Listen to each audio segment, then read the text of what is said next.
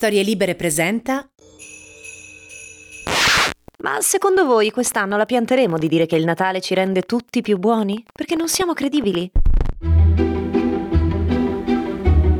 Dickens per primo c'era quasi arrivato, ma poi si è perso anche lui e Scrooge è diventato buono. La realtà però è che ogni anno il Natale diventa sempre più cattivo con noi. Il consumismo feroce della maratona dei regali è un cazzotto in faccia a tutti gli ambientalisti che si sbracciano alle manifestazioni con Greta. Al saggio di Natale dei nostri bambini preferiremo una prognosi riservata. Il cenone ci costringe a passare mezza giornata ai fornelli perché abbiamo fatto la cazzata di dire dai, venite tutti da noi. Da noi.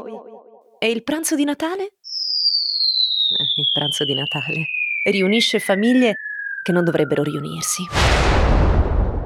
Dite la verità, quante volte avete desiderato nel profondo del vostro cuore di trovare la scusa perfetta per passare il Natale sul vostro morbido, caldissimo divano? Quante? Beh, questo potrebbe essere il Natale giusto.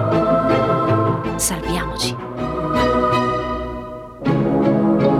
Sono Arianna Porcelli Safonov, scrivo cose tristissime che fanno ridere e vi racconto 5 storie di eroi che ce l'hanno fatta, che sono riusciti a non passare il Natale in famiglia. Una storia al giorno, dal 20 dicembre alla vigilia di Natale. Questo podcast si chiama Natale acido.